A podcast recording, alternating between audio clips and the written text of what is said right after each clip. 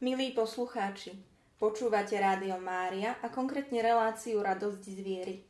Ja sa volám Daniela Šalapková a mojim dnešným hostom je klinický psychológ, organista v Španej doline a organizátor organového festivalu Vivat Vox Organy Matúš Kucbel. Matúš, vítaj. Som rada, že si prijal moje pozvanie do tejto relácie. Ďakujem pekne, pozdravujem teba, Daniela aj poslucháčov Rádia Mária. Dnes budeme teda rozprávať spolu o organovej kultúre, organovej hudbe. Názov festivalu je Vivat Vox Organy. Toto zvolanie pochádza z latinčiny a znamená Nech žije hlas orgána. Čím si ťa orgán tak získal, že chceš, aby jeho hlas stále žil? Orgán je vynikajúci nástroj v tom, že nám poskytuje jednu z najširších paliet zvukových možností. Je to nástroj s najväčším rozsahom zvukovým, takže týmto ma fascinovala naozaj tou ťažko obmedziteľnou možnosťou tých rôznych zvukových farieb a kombinácií. Je to veľkolepý nástroj, nenadarmo sa hovorí, že ide o kráľovský nástroj, takže aj mňa týmito svojimi veľkolepými možnosťami oslovilo. A ako dlho si už organistom? Tak venujem sa hre na orgán od svojich 16 rokov. Koľko to môže byť dohromady? Je nejakých 17 rokov sa už venujem teda orgánu. Myslím, že prvé dva roky som sa viac učil a potom som už začal aj hrávať. Sice tie prvé omše alebo prvé také krôčiky boli naozaj ťažké. Ťažko sa to počúvalo zrejme.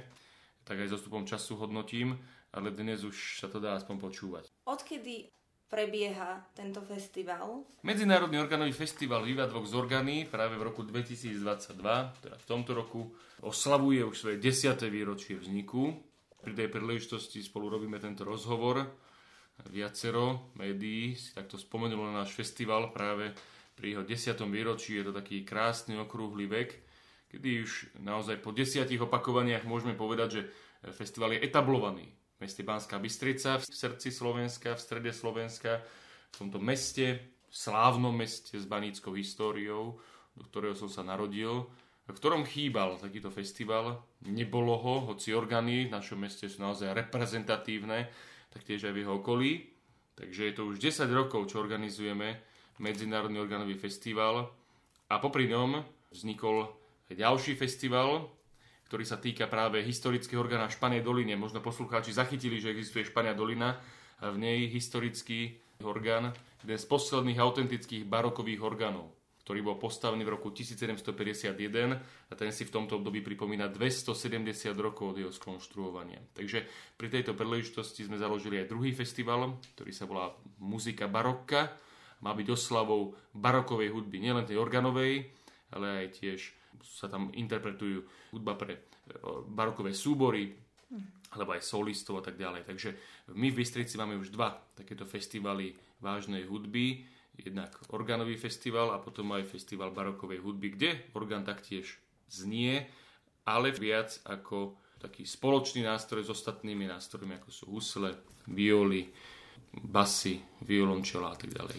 Ja by som sa ešte vrátila k tomu, čo si hovorilo, že v Španej doline je veľmi vzácný barokový orgán. Ty si sa postaral o to, aby bol zrekonštruovaný. Prosím, povedz poslucháčom, ako k tomu došlo. Tak historický orgán Španej doliny je jeden z najmedializovanejších orgánov na našom území.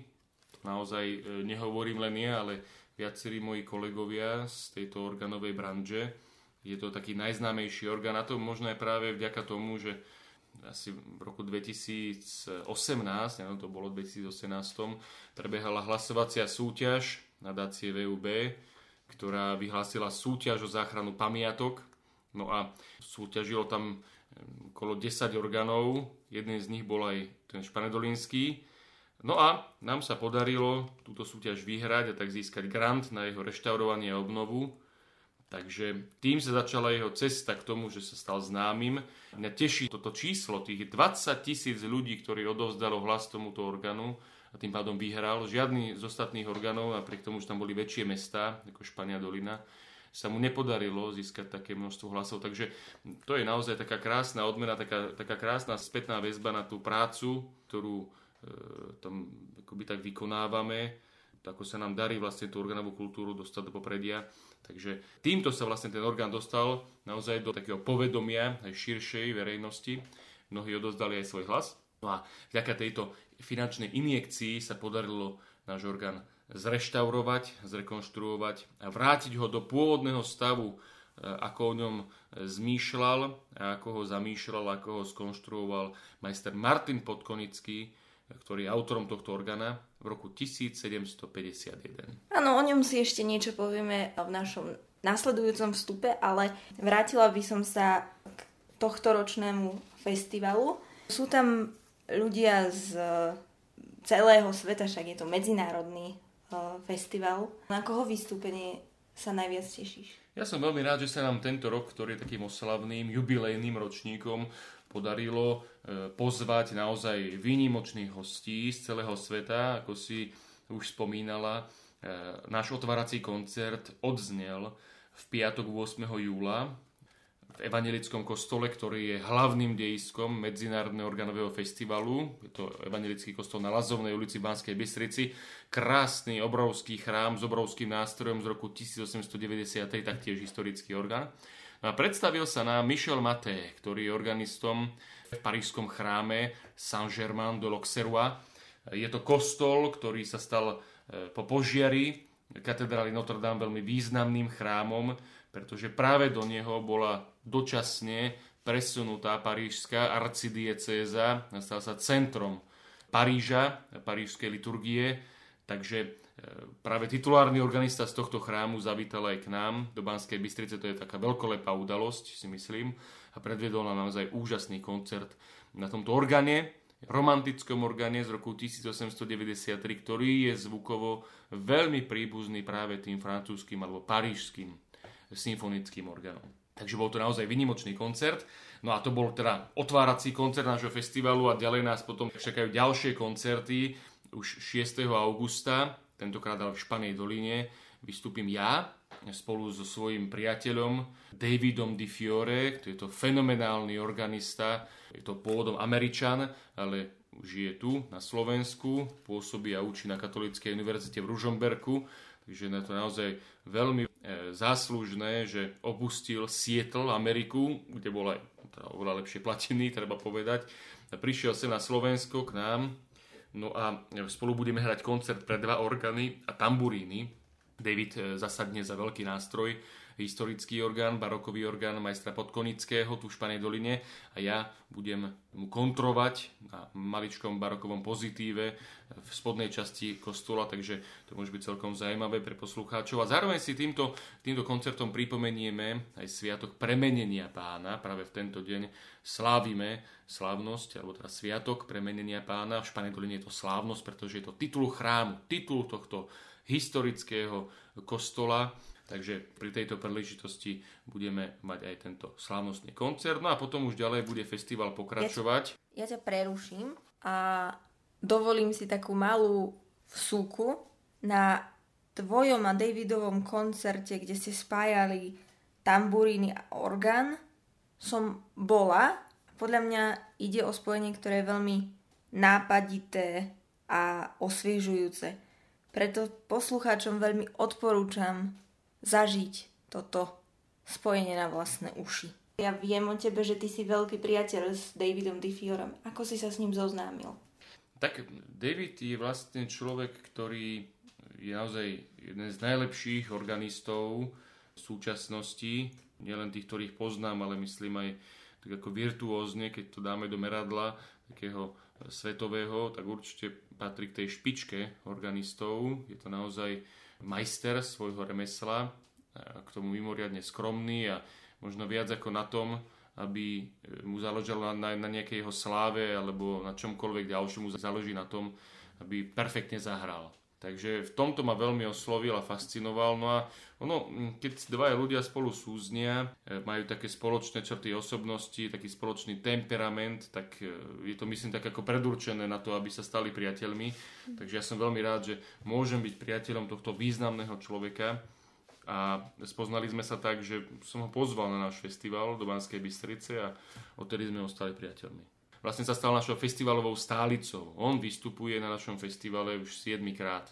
Čiže z 10 ročníkov vystupuje už 7 krát. Ale to nerátame koncerty, e, ktoré vlastne ešte odohral mimo mimo toho festivalu, je poslucháčmi mimoriadne obľúbený. Stále jeho koncert patrí k tým najnavštevovanejším a to tiež hovorí o tom, že je to naozaj fenomenálny organový virtuóz a v tomto roku si bude pripomínať svoje životné jubileum.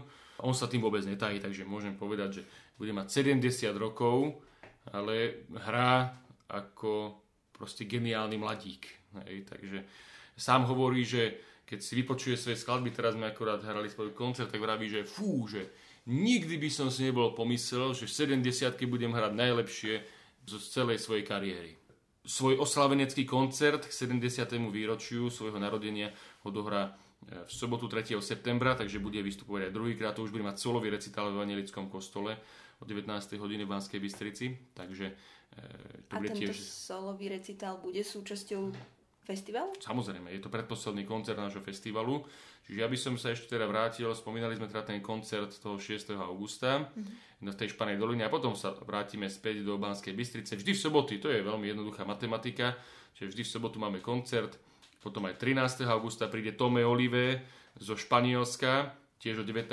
hodine. Veľmi zaujímavým hostom, myslím, bude aj Juan Paradeoson, ktorý je titulárnym organistom Sixtínskej kaplnky v Vatikáne. To znamená, že hráva priamo svetému otcovi Františkovi, tak s úsmevom vravím, že predsa František nemôže chodiť každý rok na Slovensko, tak toho roku posiela svojho organistu. Tak minulý rok sme mali Františka, teraz budeme mať Juana.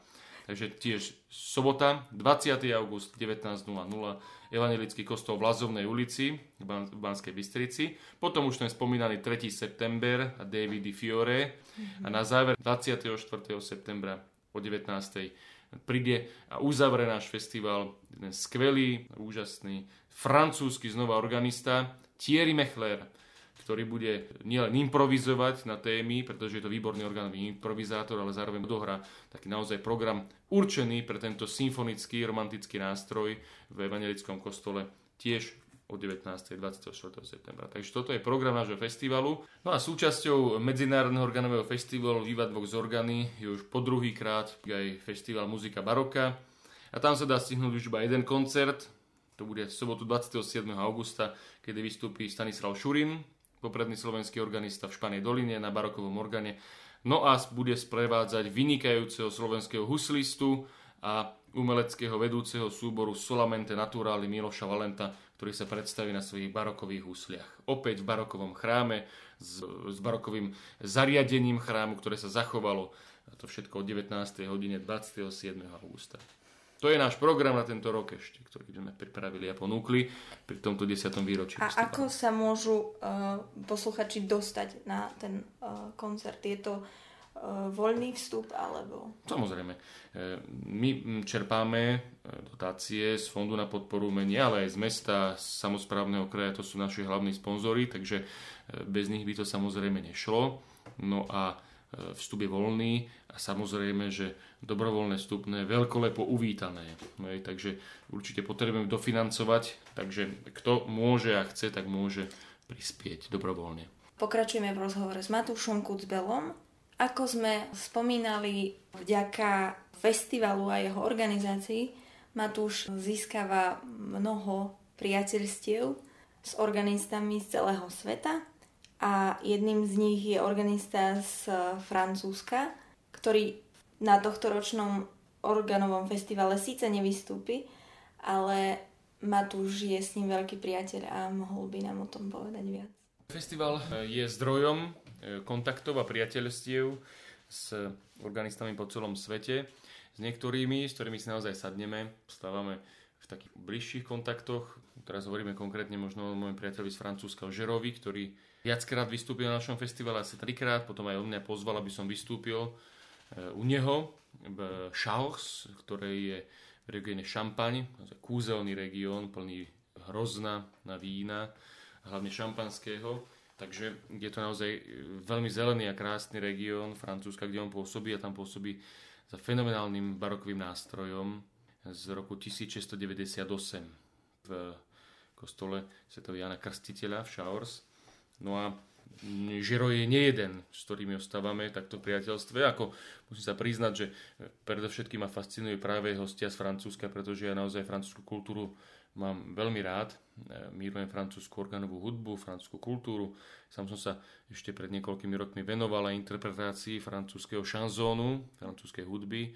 So kapelou Pade Pitie sme boli aj trojnásobnými víťazmi Eurofinále v frankofónnej piesni, takže naozaj mám k tomu blízky vzťah a mm, z tej mladosti mi zostal teda mi zostal ten pozitívny vzťah k tejto krajine, k jej hudbe, k jej kultúre, ale aj k jej jedlu. Máš nejaký špeciálny recept, ktorý rád robíš z Francúzska? Tak e, treba povedať, že všetci hostia, ktorí k nám prídu, e, okoštujú recept e, Monsieur Gérard Guillemot, ktorý je spomínaným organistom v Šaochs. Je to veľmi jednoduchý recept a všetkým chutí a dokonca tí, ktorí už žera navštívili, tak si spomenuli na to, že to u neho tiež jedli, takže aj my, keď k nemu prídeme, tak nás ponúka práve týmto receptom. Teraz by si chcela, aby som povedal ten recept normálne v tejto relácii?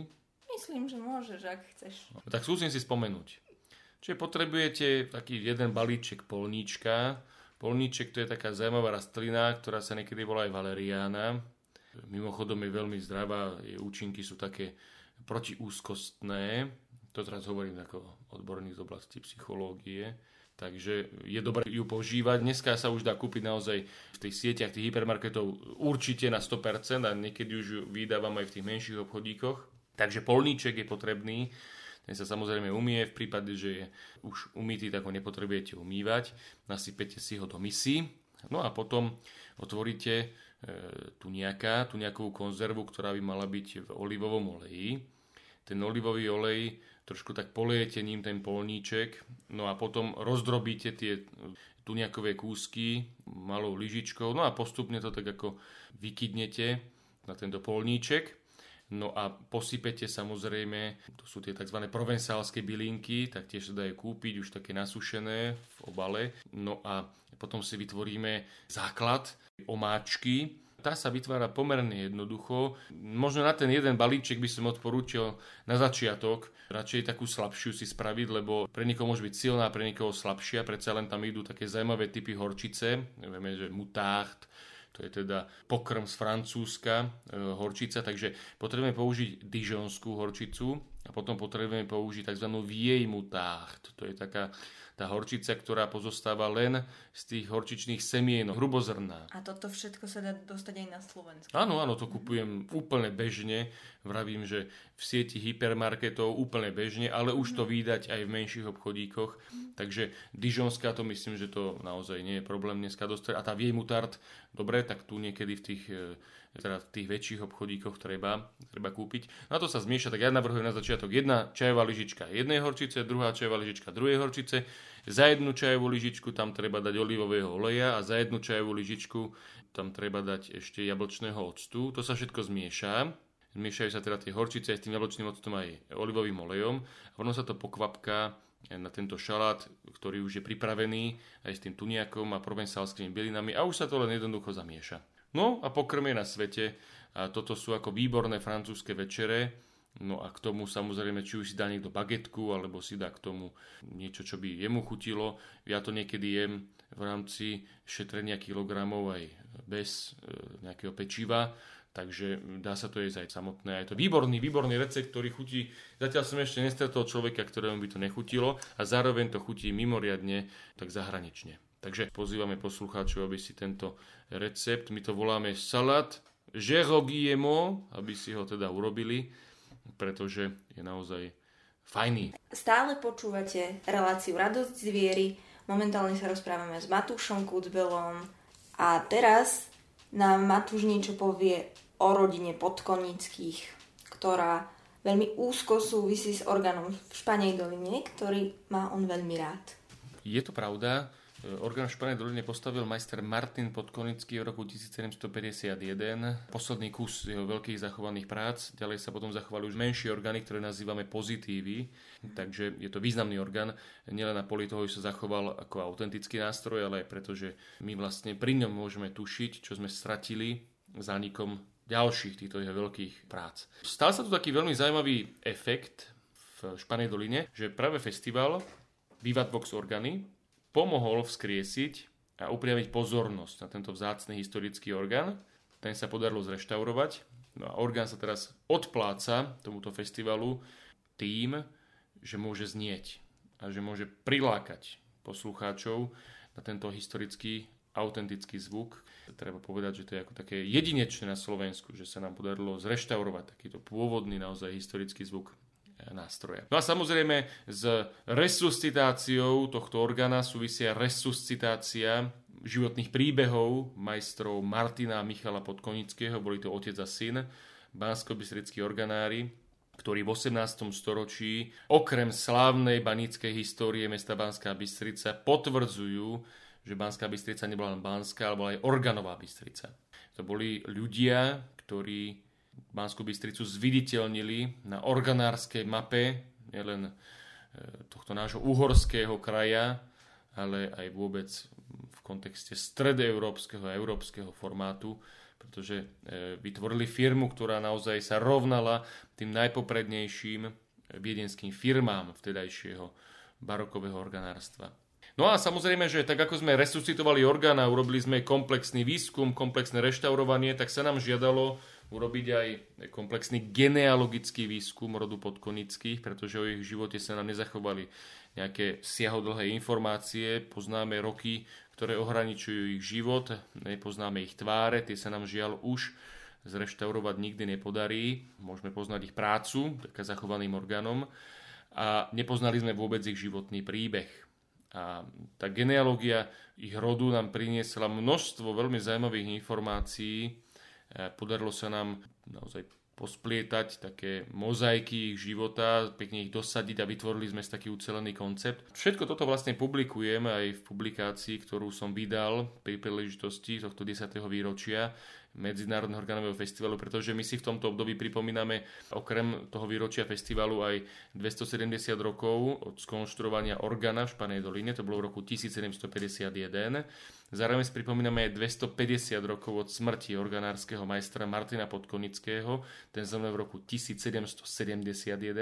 A okrem toho si na budúci rok, v roku 2023, budeme pripomínať aj 270 rokov od narodenia jeho syna, organárskeho majstra Michala Podkonického. Takže uprostred týchto výročí e, bolo naozaj dôstojné a správne, keby sme to povedali rečou katolíckou však, vytvoriť aj genealogický výskum. No a e, o ňom vám samozrejme môžem niečo povedať, ak ešte budem mať priestor, takých pár striebkov zo života.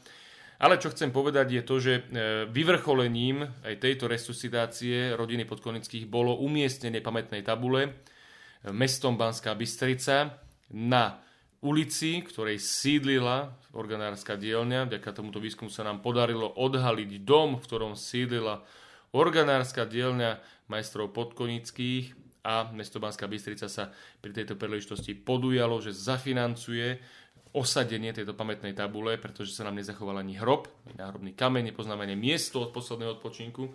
Vieme, že je to na evangelickom cintoríne Banskej Bystrici, ale nepoznáme ten priestor. Tak aspoň sme si pripomenuli a navždy budeme pripomínať týchto majstrov umiestnením pamätnej tabule na ulici, pri dome, v ktorom sídlila ich organárska dielňa. Ten dom sa dá navštíviť? Tak dom nie je múzeum, je to dom v súkromnom vlastníctve vlastníka. Bolo také kuriózne, že vlastne tento vlastník nám nedovolil sadiť tabuľu na Hornej Striebornej ulici číslo 11 v Banskej Bystrici. Poznáme jeho motívy tak sme museli osadiť tú pamätnú tabulu na dome, ktorý je v blízkosti a zároveň tá tabula sa odvoláva na dom číslo 11, v ktorom táto organárska dielňa existovala, takže toto trošku ako nám tak nevyšlo, ako sme predpokladali, ale nás to neodradilo k tomu, aby tá pamätná tabula vysela. Takže sme to nakoniec takto spravili a 26. júna tohto roku bola slavnostne odhalená. Pri tejto príležitosti vystúpilo výborný barokový orchester, barokový súbor Solamente Naturali so svojím programom Muzika Globus, kde sme interpretovali hudbu práve z polovice 18. storočia, kedy v Banskej Bystrici vznikali pod rukami týchto výnimočných majstrov tieto vzácne barokové orgány. Takže my sme ten koncert situovali možno aj tak programovo, že zatiaľ čo v Bystrici majstri pracovali, tak takáto hudba znela vo svete. Hovoríš o majstroch podkonických. Ako ale vzniká orgán ako nástroj? Čo všetko musí mať, alebo aké sú časti toho orgánu, ktoré vlastne oni skonštruovávali. Tak musíme povedať, že e, ja sa najmä zameriam na tú minulú dobu. V súčasnosti už naozaj mnohé veci si vieme dokúpiť. Ako, ja neviem, niekto stavia možno orgán, tak si objedná z Nemecka hento, z Francúzska hento a tak ďalej. Čiže dnes už to nie je také náročné. Ale mňa fascinuje tak, ako vznikali v minulosti, pretože ja si myslím, že organárska práca e, si od majstrov vyžadovala zručnosti nielen v oblasti práce s drevom, ale aj prácu s kovom. Primiešaní z liatin tiež e, potrebovali poznať a uplatňovať aj nejaké znalosti z chémie. Majster tiež potreboval vedieť namiešať takú zliatinu, ktorá by mala všetky dôležité vlastnosti na to, aby mohla tá zliatina, z ktorej boli pišťala vyrobená, aby krásne znela. Tak tiež e, potreboval mať e, dôležité schopnosti na to, aby dokázal okrem kovových píšťal vytvoriť aj píšťaly drevené, to znamená, potreboval správne zmerať menzúry, testovať ich fyzikálne vlastnosti, taktiež potreboval poznať akustiku, však potreboval preniesť zvuk od rúk organistu, teda z manuálov organa, až priamo do píšťaly, takže tam sa uplatňovali ďalšie fyzikálne schopnosti, tzv. tej hradcej traktúre. No a v neposlednom rade musel mať samozrejme veľmi dobré schopnosti aj z hľadiska akustiky, čo mu umožňovalo vytvoriť návrh konkrétnej zvukovosti a dispozícii orgána do priestoru, ktorý bol zákazkou dohodnutý. No a takéto talenty a zručnosti sa samozrejme nevyskytovali všetkých rovnako, takže preto najlepší mohli byť len niektorí. My vieme, že v čase, kedy podkonickí žili v Banskej Bystrici, v Banskej Bystrici pôsobili aj ďalší organári, ale neboli takí významní. Oni sa skôr venovali oprave orgánov, a nie ich konštruovaniu. Takže v tomto boli naozaj majstri Podkonický, Martina Michal výnimoční. Mm-hmm. Vieme o tom, ako konštruovali orgán, ale to je možno pre mnohých poslucháčov také málo blízke. Povedz nám nejaké zaujímavosti z ich života.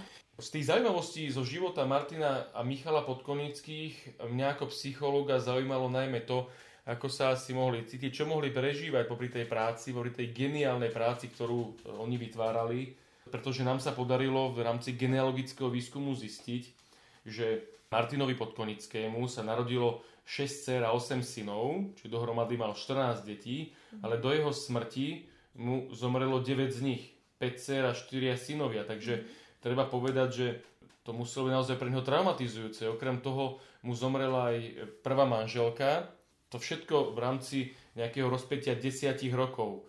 Práve v období medzi rokmi 1744 a 1750. Hej. Čiže za 6 rokov príliš veľa traum. Dokonca my potom vidíme na súpise jeho prác, že práve v tomto období nastal výrazný pokles. E, posledný orgán majstra Podkonického, ktorý postavil, bolo v roku 1744, bolo to v Sente v Maďarsku a potom 6 dlhých rokov nepostavil žiadny orgán. A to možno práve preto, že tá jeho rodinná situácia bola veľmi komplikovaná. Po smrti manželky ho opustilo niekoľko jeho detičiek, takže on zrejme musel zabezpečovať rodinu, potreboval byť doma, možno bol pri tej chorej manželke, možno bol pri chorých detičkách, ťažko povedať, ale treba povedať, potom vidíme, že v roku 1750 v jednom roku stavia 4 orgány. Hej.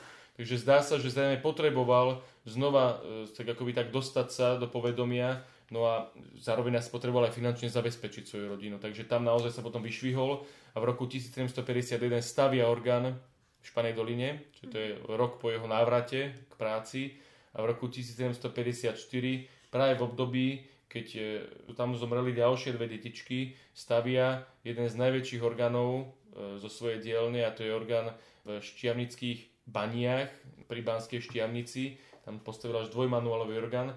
No a presne v tomto období sa mu vlastne rodí aj jeho synček Michal, ktorý ako jediný zo 14 detí kráčal ďalej v šlapajach svojho otca. O Michalovi znova vieme len takú strohú informáciu, že to bol génius, ale zároveň bohém a že holdoval alkoholu. Tak toto je celý historický záznam a mňa veľmi mrzí, keď vlastne e, ľudí hodnotíme len nejak takto, hej, že ako popíšeme len ich správanie a e, nepozeráme na nejaké príčiny. Takže som sa v rámci toho genealogického výskumu e, znova zamyslel nad tým, že prečo aký si mohol tak akoby prepadnúť tomu alkoholu Michal Podkonický. No a znova som zistil dôležité súvislosti, pretože Michal Podkonický, keď mu zomrel jeho otec, Martin Podkonický, teda učiteľ jeho života, Mal len 18 rokov, keď mu zomrel otec v roku 1771.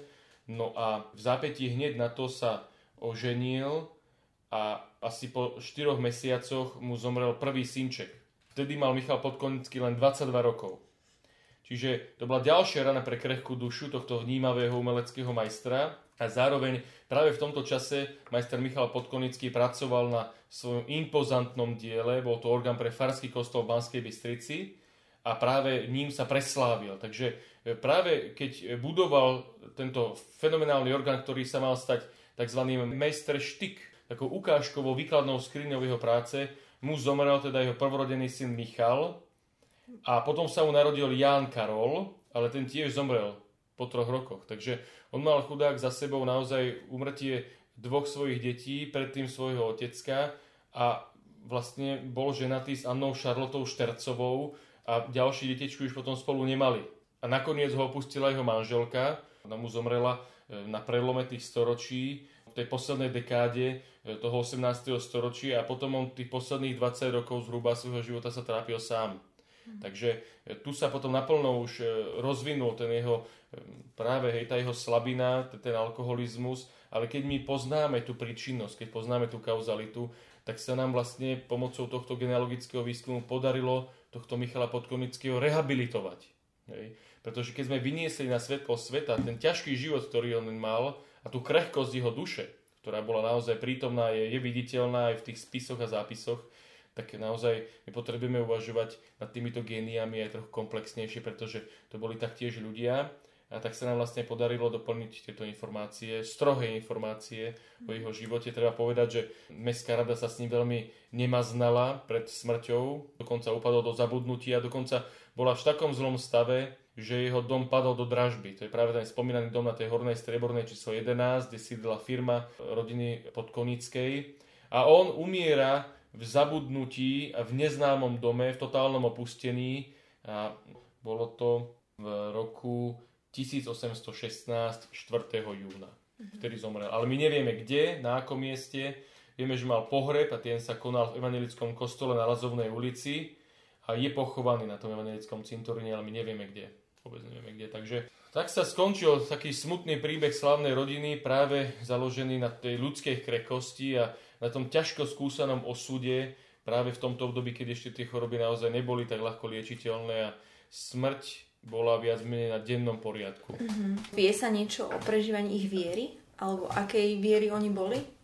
Tak vieme, že e, Michal a Martin Podkonický patrili do bansko evanilického cirkevného zboru. Vieme, že navštevovali evanilický chrám. Dokonca Michal Podkonický syn Martina, on bol taký vyťúz, pretože práve v tom období, keď on budoval organy, tak sa staval kamenný kostol, ktorý dodnes stojí a e, nahradil artikulárny evanilický chrám. Teraz e, už nám tu stojí taký tzv. tolerančný kostol na Lazovnej ulici, krásny, fenomenálny a do neho mal byť postavený nový orgán. Mm. A my na tom zápise z archívu vidíme, že to bol teda nielen citlivá duša, ale že on bol aj veľmi ambiciózny a talentovaný človek, ale teda zároveň aj krehký. A o tej jeho ambicioznosti nám svedčí nielen kvalita jeho prác, ale taktiež aj vyjednávacie schopnosti. Si môžeme všimnúť, ako reagoval pri stavbe orgána v Evangelickom kostole na Lazovnej ulici. Za nový orgán v Evangelickom kostole si najprv vypýtal 3000 zlatých, ale hneď aj ponúkol zľavu 800 zlatých. Mm-hmm. To je také úžasné, ako v dnešnej dobe to robia takto manažéri však Najprv vám povedia veľkú cenu a potom povedia, ale dáme vám akciu. No a to povedal, že to bude jeho osobný dar pre tento kostol, ale že mu prípadne ofera zo slávnosti posviacky nového chrámu a myslel na svoju manželku, ktorú zrejme veľmi miloval, pretože on tam vyhlásil, že musia mu zabezpečiť spolu s manželkou, že v kostole budú mať vyhradené dve miesta, ktoré si oni sami s manželkou spolu vyberú. Takže to je dobré. Je to úžasné. Ja si myslím, že on bol naozaj že to bol taký expert. Hej. Martin, Martin, e, podľa toho výskumu, jeho otec mi príde taký naozaj taký sofistikovaný, veľmi taký presný človek, ktorý naozaj sa držal svojej práce, e, držal sa svojho slova. Michal už bol naozaj taký, taký vyťúz, by som povedal, e, skúšal tú mestskú radu, skúšal tých cirkevníkov na rôznych miestach, dokonca vieme o Michalovi. Pri stavbe jedného organa musel byť zamknutý na chóre a nosili mu len e, nutné jedlo a nutné potraviny, pretože on si vlastne trošku tak robil srandu, naťahoval termíny, bral zákazky, ale nestíhal dodržiavať termíny. Takže zmluvne mal byť ten orgán napríklad v Venelickom kostole dokončený už v roku 1805 a jemu sa ho podarilo dokončiť až v roku 1816. Hej. Takže trošku to natiahol. Ale 10 to je rokov. slušné natiahnutie. tak potom už vravím, to bolo vlastne ten sklon na tom sklonku svojho života, už naozaj sa prejavili aj tie problémy s tým alkoholom, práve preto, že mu zomreli naozaj všetci najbližší. Najprv teda otecko, potom dve detičky, mamina mu zomrela, no a potom nakoniec ho opustila jeho Šarlota, takže ostal sám a tých posledných 10 rokov života sa naozaj potlkal kadejako. Takže e, my môžeme vidieť, že naozaj to bol, že to bol taký druh takého naozaj takého kolíka, takého experta. Mm-hmm. E, zatiaľ, čo otec bol taký naozaj precízny, presný a tak ďalej. Takže zrejme, zrejme nejaké také vlastnosti mal, ale nemôžno mu odoprieť to, že bol genius. To samozrejme nie. Spomínal si, že rodina Podkonických sa hlásila k evanielickej cirkvi. Tohtoročný festival Vivat Vox Organi prebieha najmä v evanielickom chráme na Lazovnej ulici. Ako by si zhodnotil tú spoluprácu s evanielikmi? Ja som, niekedy sa mi už aj smejú, že som katolík ausburského význania, že mám veľmi úzkú spoluprácu s bratmi evanielikmi, dokonca im chodím hrávať aj služby božské, alebo teda služby božie, ja to tak úsmevne volám služby božské. Mm-hmm. Je to založené na tom, že si naozaj veľmi dobre rozumieme. Mne sa veľmi páči tá e, evangelická kultúra, ktorá si veľmi ctí a váži duchovnú hudbu, organovú hudbu. Ja som veľmi rád, že v Banskej Bystrici máme taký cirkevný zbor a takých farárovcov, ktorí vlastne podporujú e, to, aby tento festival bol v evangelickom kostole. Treba tak trošku možno kriticky do našich radov katolíckých povedať, že festival sme organizovali 7 e, rokov aj v katolíckých chrámoch, predovšetkým v katedrále Banskej Bystrici. Ale e, treba povedať, že nenašli sme tam takú podporu, akú máme v evangelickom kostole. Takže ja som veľmi rád, že to môžeme organizovať na tomto historickom orgáne, a zároveň máme teda katolický kostol premenenia pána v Španej doline, kde máme historický orgán majstra Podkonického a ja si myslím, že aj toto, táto naša spolupráca, tento festival je ukážkou krásnej bratskej ekumenickej spolupráce, lebo hudba je ekumenická. Bach ako evanielik znie vo všetkých katolíckých chrámoch. Hej.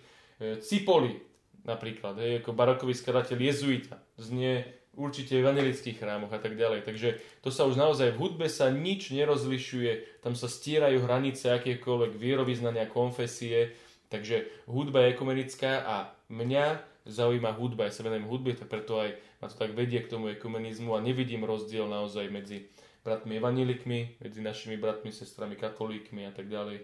Je to pre mňa naozaj jedno zo skupenie, jedna družina, ktorá sa plaví do tej nebeskej vlasti, oslavujeme jedného toho istého Pána Boha. To, že rôznymi spôsobmi to nás nemusí rozdielovať, ale to nás práve môže spájať, môžeme sa inšpirovať. Mňa sám sa inšpirujem častokrát aj to vytrvalosťou evanilikov pri speve. A to prenášam potom aj do, do katolických chrámov, kde pôsobím kedy naozaj spievame viacero slôch, oni sa tomu venujú, keď má piesen 5 slôch, tak vyspievajú 5 slôch, keď má 7, tak 7. Sú naozaj takí speváci, oddaní sú tejto hudbe.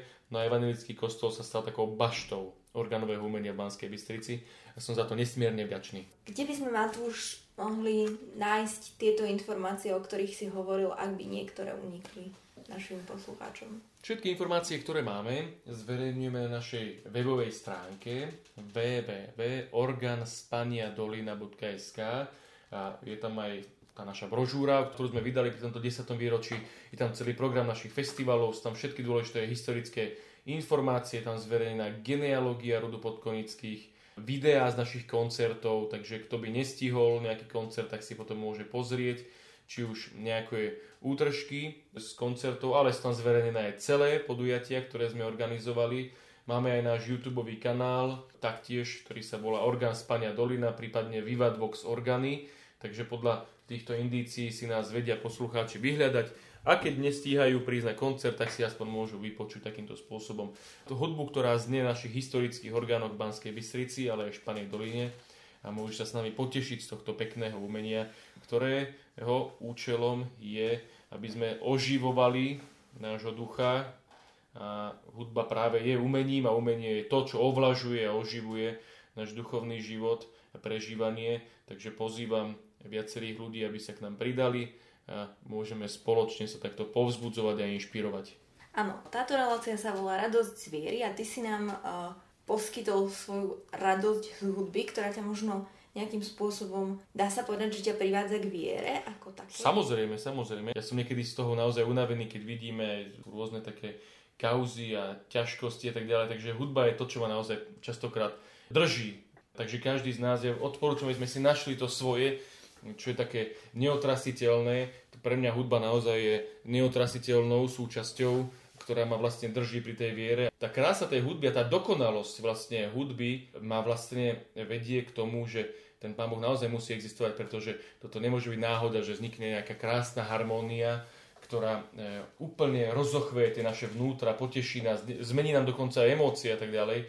Takže pre mňa hudba a jej dokonalosť je dôkazom existencie nášho nebeského Otca. No a samozrejme, že ma potom vedie k tomu, aby sa moja viera upevňovala, aby som tie Božie chrámy s radosťou, s láskou navštevoval. A ak sa dá, a ak to ľudí poteší, tak aj ľudí potešovalo. Ďakujem Matúš. Myslím, že v tejto chvíli sa už nedá nič iné povedať, len vývad Vox Orgány a nech sa ti darí. Ďakujem pekne. Vývad Vox Orgány. Nech žije hlas organa. Všetko dobré prajem poslucháčom aj vám a som rád, že som vám mohol čo si porozprávať o tom, čomu sa venujem. Milí poslucháči, počúvali ste Rádio Mária, konkrétne reláciu Radosť zviery. Mojím dnešným hostom bol klinický psychológ, organista v Španej doline, ale najmä organizátor festivalu Vivat Vox Organy Matúš Kucbel. Moje meno je Daniela Šalapková a ja sa na vás teším opäť niekedy na budúce. Do počutia.